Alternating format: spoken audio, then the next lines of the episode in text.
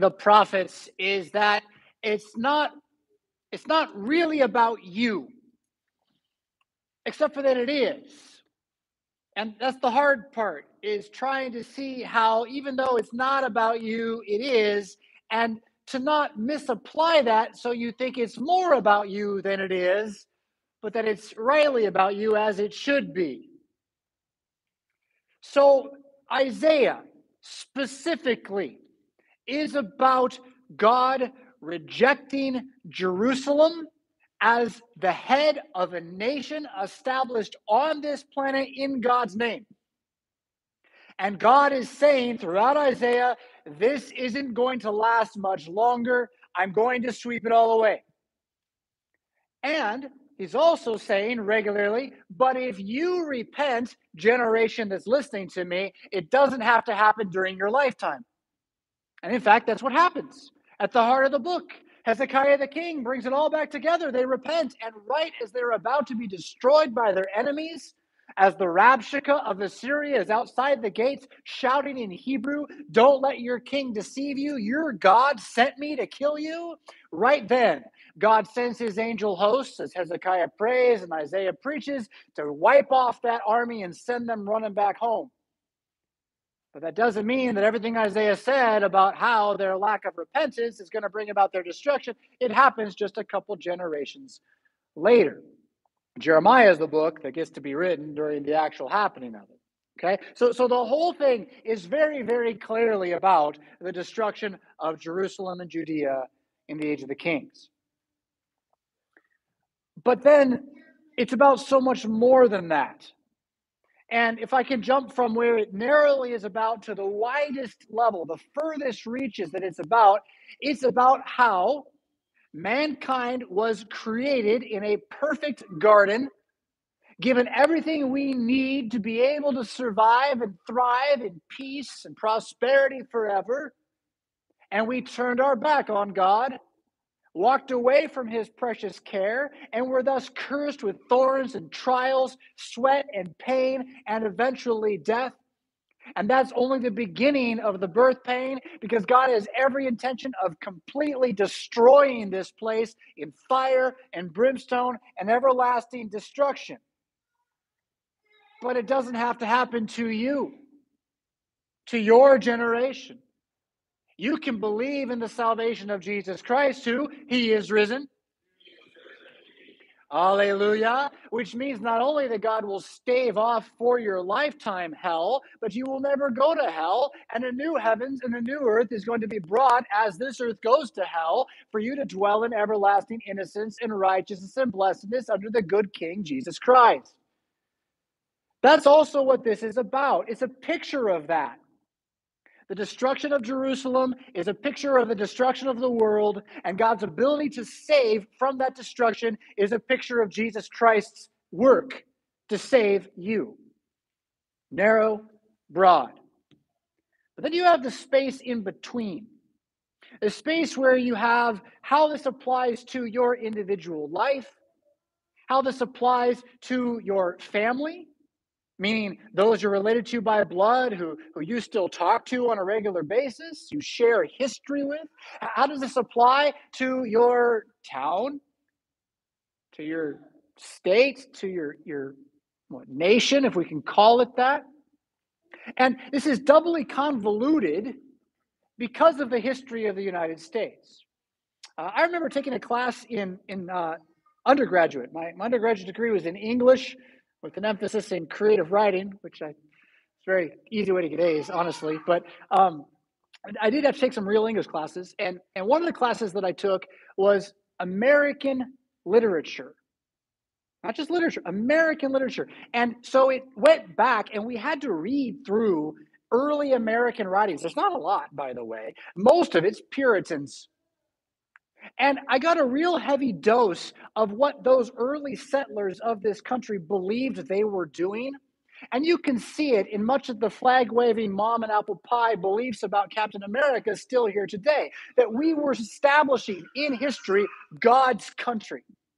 a country of Christians, for Christians, with Christian ideals, and we would therefore be blessed by God in all that we would do should we prove faithful. Yet I forget now which of the actual writers who wrote this, but there's one of the preachers, you'd know his name if I said it, and he's writing, he said, But if we should turn our backs, all the curses written in the old covenant will come upon us as a nation. Now, I don't know if that's actually true. I know it's true they said this. I know it's true that they thought this. I don't know if it actually is true that we are God's country at all. In fact, I would say we're probably not, never have been. We've been filled with all sorts of liars and deceivers and thieves from the very beginning.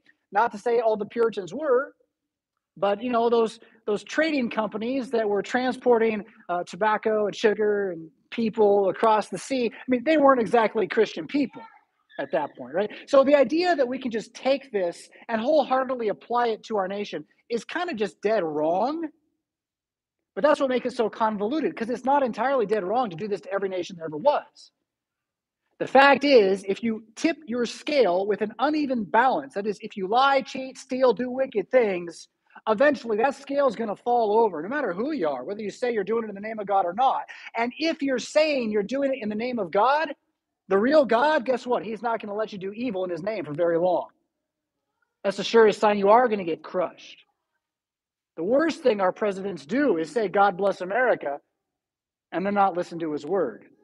That's the worst thing they do. They blaspheme when they say that. In God we trust on the money? No, we don't. It's blasphemy. That's the threat right there. You know, all the rest of it about how we're becoming a modern Sodom and Gomorrah. I mean, that that's that should be scary no matter what, because no matter what nation you are, if you destroy your children, you don't have a future. You don't have to, have to be a rocket scientist to figure that out. If you destroy your children, you don't have a future. So eh, the challenge here then again is, especially as we're going to look at chapter five of Isaiah, where he's going to lay out some very specific things that they're doing that he thinks God thinks are evil and are why his punishment is coming, you're not going to be able to help but be like, oh my, that sounds like us. And what I don't want you to do is misinterpret the text to be about the United States. But neither do I want you to not think it has nothing to do with us. If we do evil, evil will result. So when God says, My church is a church of repentance, that bears fruit in keeping with repentance, well, then we who hear this need to not just walk away as if, well, wasn't that a nice story? You need to walk away as people who are going to reform, right? Our own lives. That's where it gets to your family, right? Your own person. Uh, wherein you don't want to be those uh, who don't hear these words and believe them. All right, so Isaiah chapter 5, page 569 of your Pew Bible, the opening section, the Song of the Vineyard. It is a parable. It's a whole lot like Jesus of Nazareth's parable of the tenants or parable of the vineyard. I'm not going to retell that for you now, but maybe you'll hear the overlap.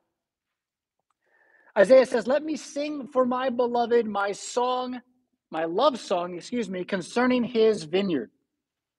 My beloved had a vineyard on a very fertile hill. A story about a very pretty place.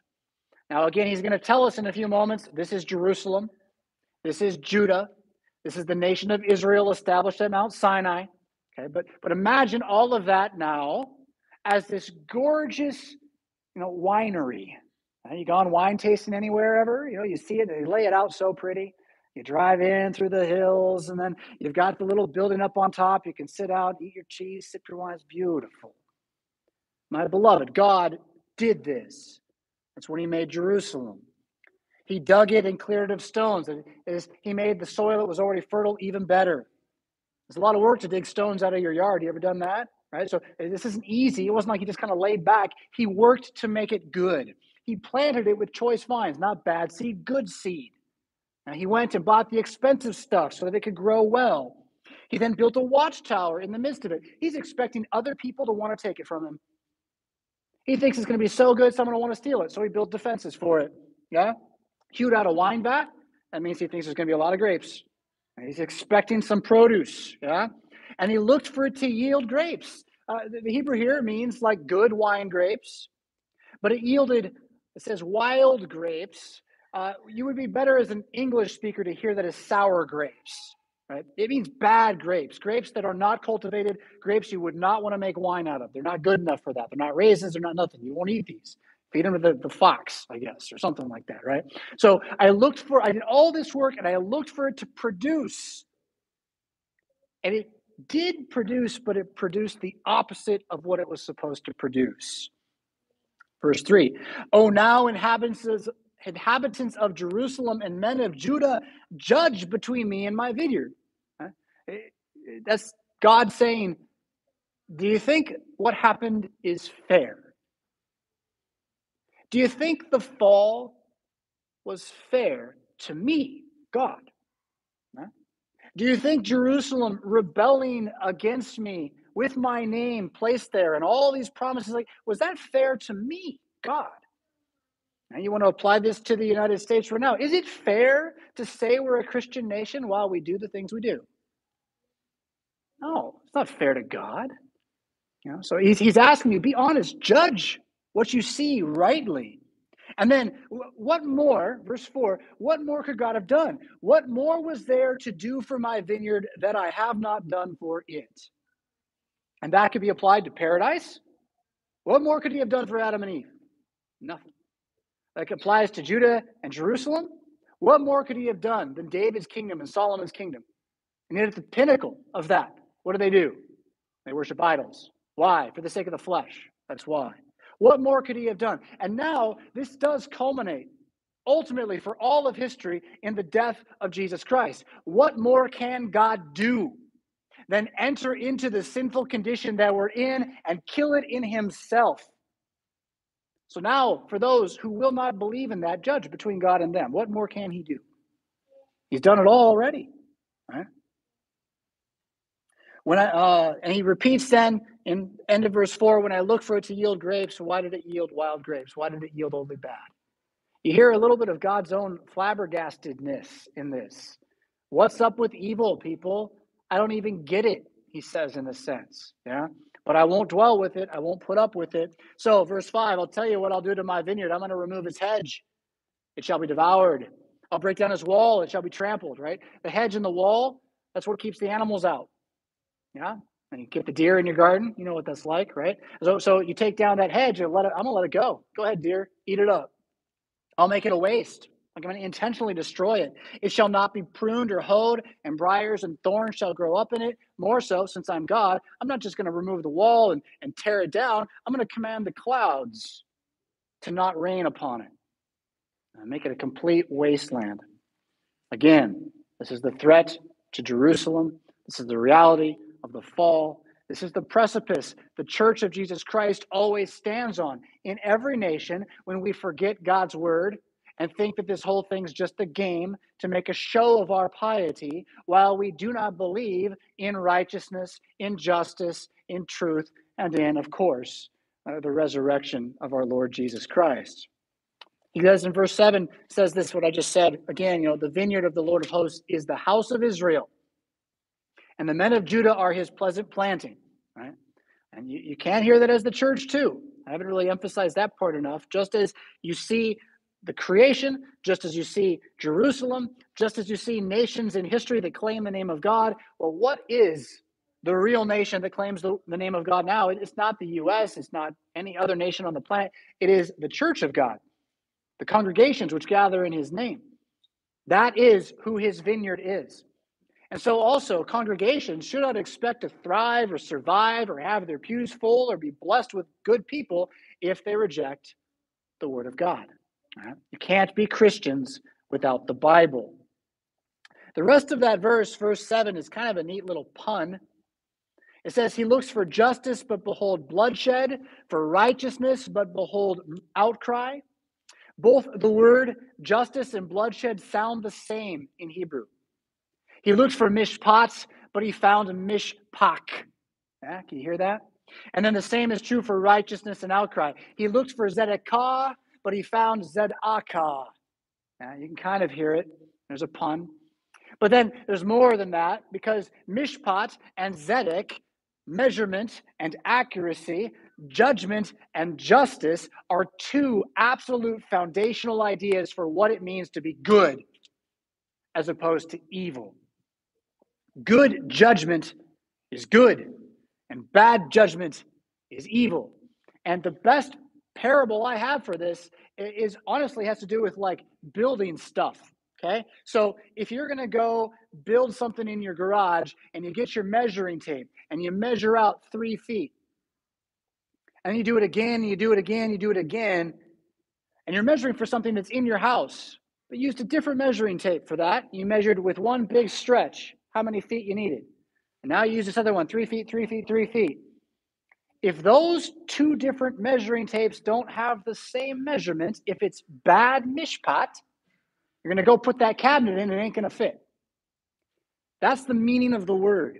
And then when you go and put the cabinet in, it doesn't fit. Guess what? It wasn't accurate as a result of the bad measurement. That's the word zedek, righteousness, right? So good judgment leads to good righteousness. Good measurement leads to accuracy.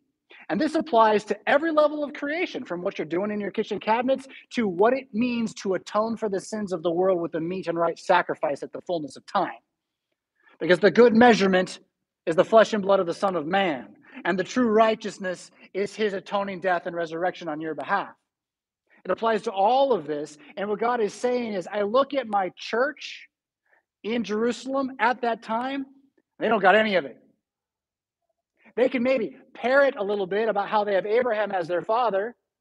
Oh, we're Lutherans, or even, oh, well, I believe in Jesus, I believe in God. And yet, when they go to measure, they measure with lies. And when they go to do righteousness, they do it for themselves. Yeah? And he sees this. And he says, I'm not going to put up with it anymore. Now, in the following verses, he's going to get a bit more specific. He's going to really talk about some of the wicked practices that were going on. Verse 8 Woe to those who join house to house, who add field to field, until there is no more room, and you are made to dwell alone in the midst of the land. That is, that's your goal. Is I'm going to have so much money, so much land, and I can drive up my you know, five acre driveway to my great mansion where no one can ever come to me. But then you got all these other people, they got nowhere to go because all the land has been taken by just a few. Now, I, I don't want to get too picky, but that's kind of the game here in America. Have you noticed that? Land ownership is the game. And getting more, that, that's what the wealthy do. That's how they get around inflation eventually. I mean, the stock market's got its way to play. You can get your portfolio and all this. That, that's fine. They do that too. But where do they really sink that money? They sink it in the land uh, until they own it all until everyone else has to rent. Uh, it's not so different here. Now, what's the real condemnation? Greed. Greed is the condemnation. That's the problem, is greed. Now, uh, the, verse 9 uh, The Lord of hosts has sworn in my hearing, surely many houses shall be desolate, large and beautiful houses without inhabitant. For 10 acres of vineyard shall yield but one bath, and an omer of seed shall yield but an ephah. So, you know, his threat is you think you're going to be safe by buying more and more and more and having bigger and bigger and bigger. It's not going to work out. Your big mansion's going to be empty because I'm going to send a famine, right? You're not going to be able to get food. That's what verse 10 is about. Uh, 10 acres of, uh, of vineyard and one bath. This is like three gallons of wine off, off the 10 acres. And the Omer seed eating an ephah. An ephah is like a day's amount of, of, uh, of flour. And an ephah is, again, uh, I think it's like a, like three months, something like that, right? Uh, so you're having a lot that you're putting in, but I'll say this way with the ephah, you're getting less out of the soil than you're putting into the soil, literally with those measurements, right? And so again, what he's saying is there's going to be a famine. And where will all your gold and silver be when you can't eat it? And he's saying this to Jerusalem again, but you know it's hard not to hear that a little bit now, right? And I don't know. Huh? Verse 11 Woe to those who rise early in the morning that they may run after strong drink, who tarry late into the evening as the wine inflames them. Verse 12 They have lyre and harp, tambourine and flute, and wine at their feasts, but they do not regard the deeds of Jesus or see the work of his hands. Uh, so it's not just a condemnation against drunkenness by itself. I mean, drunkenness is a problem. Being drunk isn't good for you. But the issue isn't just alcoholism. The issue is the desire to make merry and do all sorts of self indulgence while the world is falling apart around you and you're not listening to what God says about anything.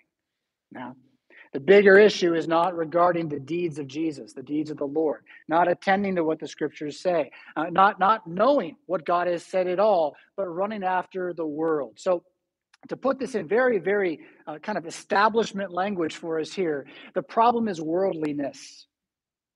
Worldliness as opposed to godliness. And it's not that you can't throw a party and have a feast. The problem is when you think that's what life's about. What are you going to do if you can't have a feast? Well, let me like our use our sanctuary here for a moment. What would you do if you couldn't get a Christmas tree? Would it ruin Christmas for you? Would Jesus not have come? Would his death not mean anything? It's not Christmas without a tree. Really? Do you know what Christmas is? That's kind of the issue here, right? It's not that the tree is bad, it's that the worship of the tree is bad. The lack of worship of the truth is bad. So, verse 13, therefore, my people go into exile for lack of knowledge, right? They don't know the word of God. Their honored men go hungry, and their multitude is parched with thirst, right?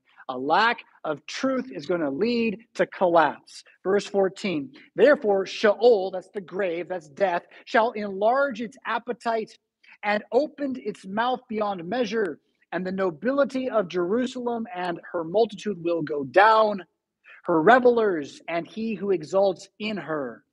Man is humbled, and each one is brought low, and the eyes of the haughty are brought low. But the Lord of hosts is exalted in justice, and the holy God shows himself holy in righteousness. Then shall the lambs graze in their pasture, and nomads shall eat among the ruins of the rich. I mean, it's just kind of one long continuation of chapters two, three, and four, right? Remember that bit about the women walking with outstretched necks from last week, right? It's the haughtiness, it's the arrogance, and it's not going to last. It's going to get torn down.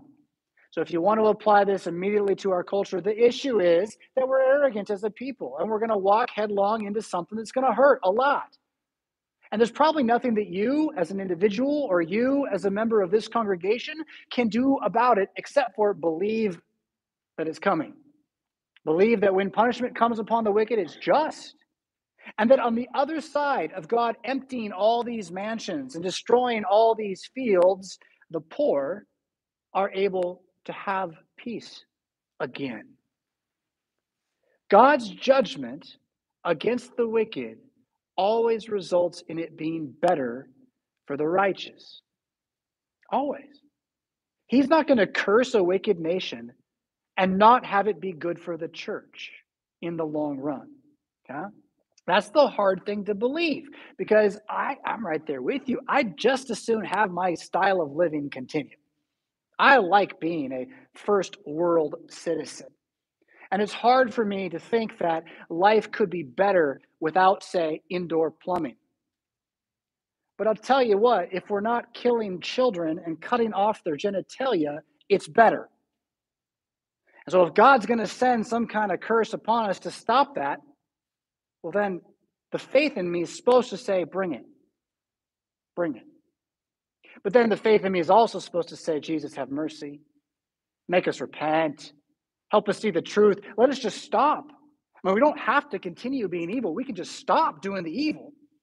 And that's what the church does have the power to do, to be the people who do that. Bear fruit in keeping with repentance. Yeah? Verse 18 is more of the same. I know it's, it's, a, it's a heavy text. Yeah, a lot of law here today.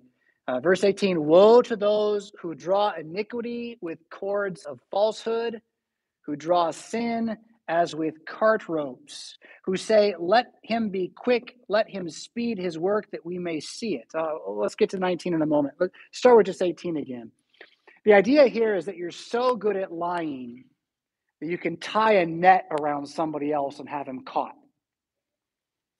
And that, that's what the legal system's for in a lot of ways these days. Uh, again, I don't, I don't want to make uh, anything that I say really be about our country. It shouldn't be. But I don't know if you've heard of the, the collapse of, I'm going to get it wrong now, FTX. I think that's what it is. It's a major cryptocurrency exchange run by a like a like a young frat boy, basically, uh, billions of dollars uh, in the Caribbean, mansions and things like this, and he embezzled like like millions and millions and millions of dollars. And he didn't just embezzle it; uh, he took it as investment from Ukraine and put it into the Democratic Party's like platform for this past election. And then it all collapsed. So all the money that was supposed to be there that people that invested, not just Ukraine, but other people, it's, it's just all gone.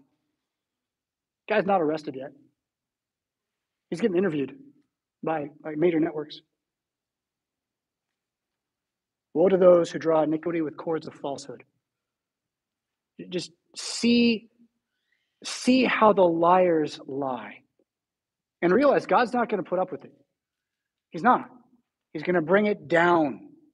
And to those who say, then, verse 19, let him be quick, this is the scoffer here. This is the one who hears like what I'm saying or what Isaiah is saying. They're like, well, if this is true, why doesn't God do it? Huh? Let him be quick. Let him speed his work that we may see it. Let the counsel of the Holy One of Israel draw near and let him come that we may know it.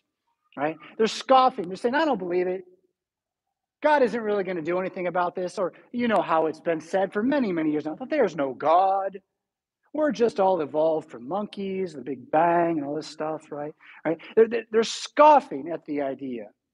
He says, Woe to you who say that. Woe to you who make a lot of noise with your mouth and think as a result God isn't going to do what God said he's going to do. You're not going to talk him out of it, even though you justify yourself to yourself. And then verse 20, very famous. Luther made a big use of, of verse 20. Woe to those who call evil good. And that's as clear as it can get. They look at evil, they call it good. And who call good evil. You know, did you hear about this like Defense of Marriage Act that just got passed? That doesn't defend marriage, it destroys marriage. And in fact, makes it potentially illegal for me to preach against homosexuality because they they, re, they refused to put into it a uh, an amendment to protect the freedom of religion in it. Yeah, but, but they sold it to you. Defense of Marriage Act, it's for the good. It's like the Inflation Reduction Act, right? I mean, if, if they're lying all the time, I'm not just talking about the government, I'm talking about everybody. You go to Walmart and you're going to buy a bunch of plastic crap to hang on your tree. You're going to have to throw out in three years. Guess what? You're going to buy more of it three years from now. Guess what that's made of?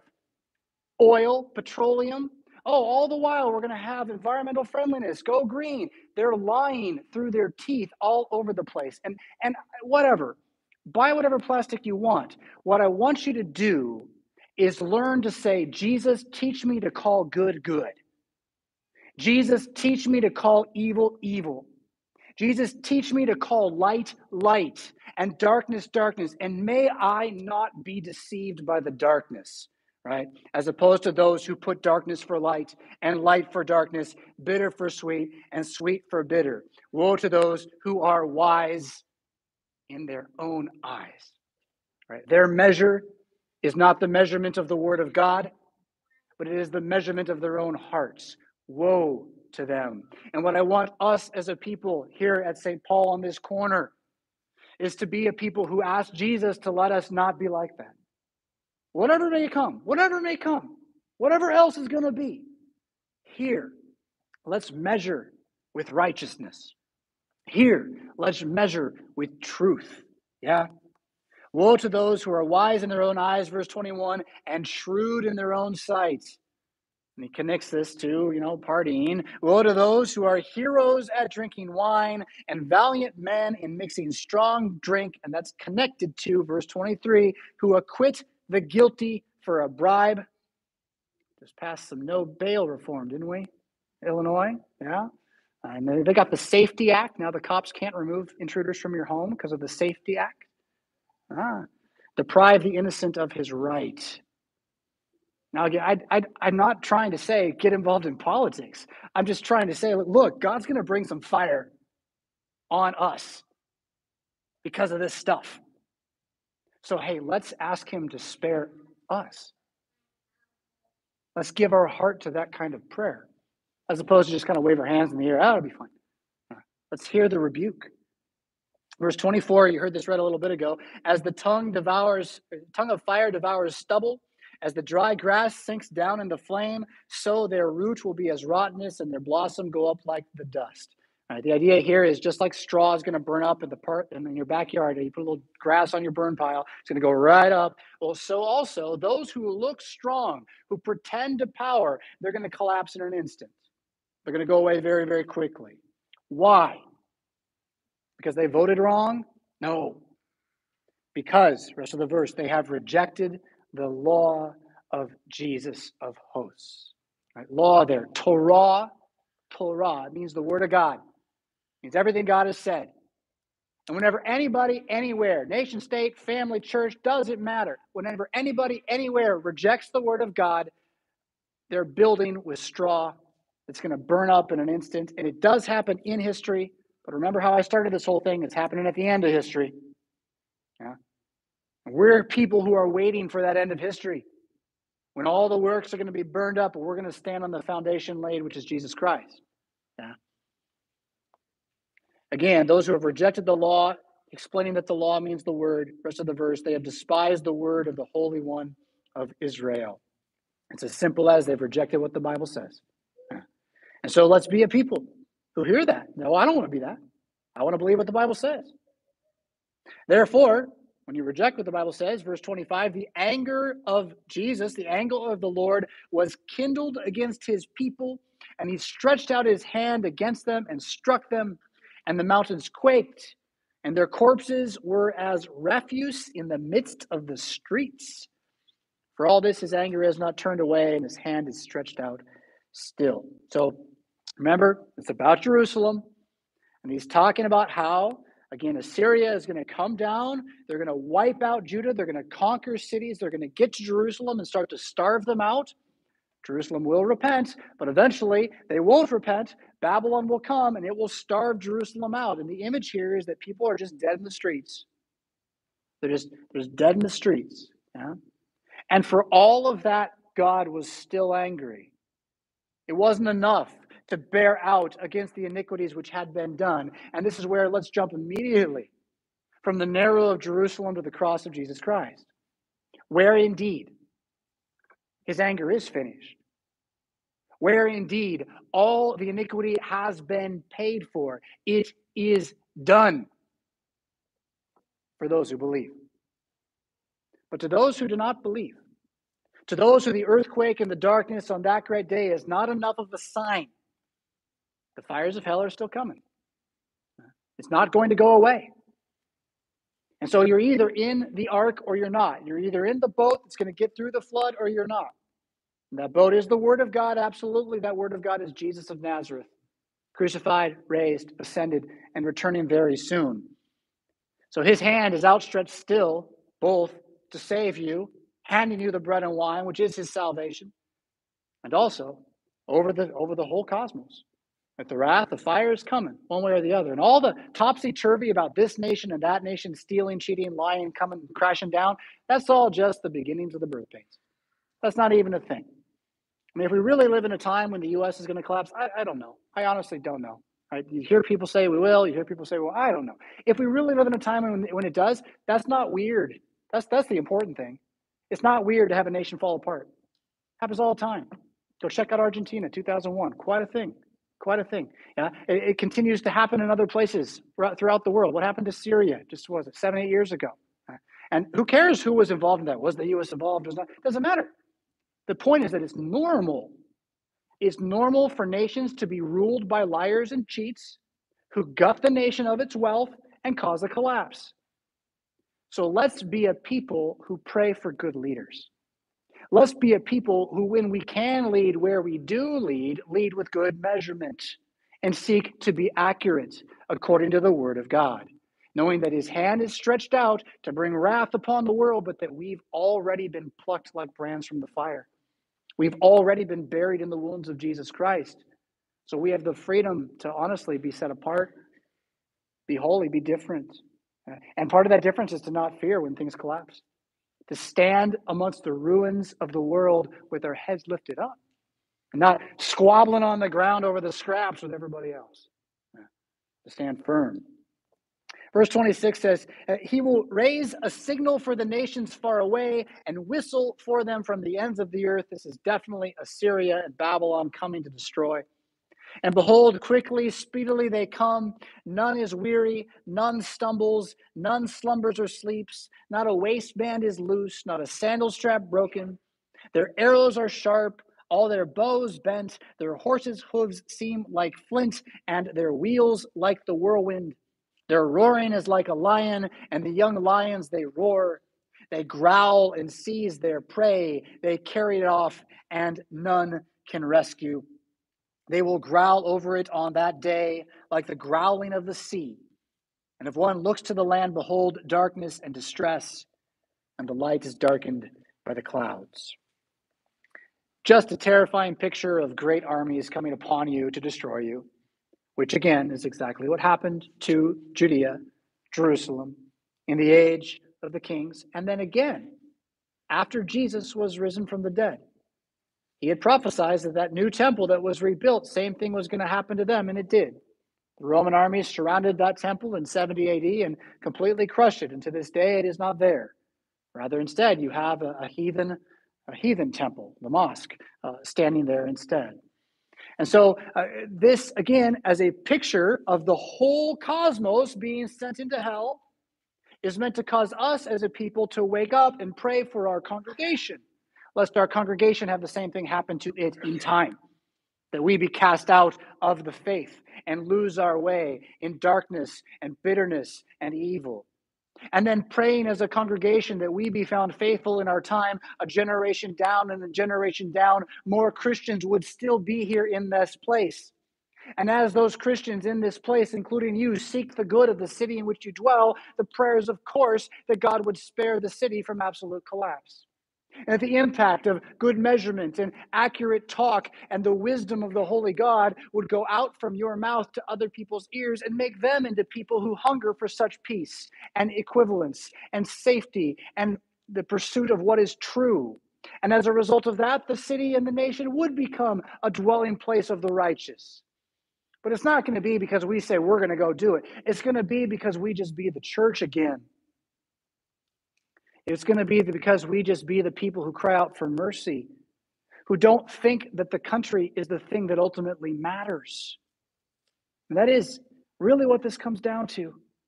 And, and this time of year is the greatest test of all. I mentioned the plastic in the stores, and again, I, I just I have a beef with plastic. That's my thing. But but like, have you noticed? Like, there's no Jesus there. This whole thing, they still call it Christmas. They tried not to. They still do. There's no Jesus there. And it's such a distraction. So much time, so much effort. Go do this, go do that. Got to be busier, busier, busier. How's the economy going? And, and did you read the Bible today? No, I mean, Sunday, so I made you. Yeah. But, but is it there in your life? And if it is, God bless you. Keep it up, right? That's what this is here to do for us. It's, it's make us ask to restart, to reset. It's Advent. Jesus is coming again. Hey, let's wake up. Let's commit our tongues and our hearts to what is true. And stop letting the wars and rumors of wars all around us distract us. Far more important than whether or not our nation's going to collapse is whether or not our congregation survives 30 years. I think we will, but I don't want to tell you we will based on us. The reason we will is because we're going to hear the word of God and we're going to keep it. We're going to make it our measuring line. We're going to make it our target. We're going to stand upon it in all that comes our way and trust that the God who is able to stop the Rabshakeh at the gates of Jerusalem and send him running away with all his army is able to do what he needs to do for us in this place to both be saved on the last day and to see that salvation coming down from heaven, going out of us to others who come and join us at this altar. Yeah. Isaiah chapter 2 through 5. You just sat through it, okay? That was rough. Huh? I hope you still love me. uh, I, but I'm not going to tell you something other than what it says, right? Next week, we get chapter seven. And it's, it's kind of rough too, but it's a great story. And you're going to get that whole Emmanuel stuff coming your way. So you sat through the hard part, you know, kind of, you don't want to say unbuckle, stay buckled in, but come back next week ready for a little more, a little more rejoicing, a little more hope uh, as a result of Isaiah's preaching. Yeah. In the name of Jesus.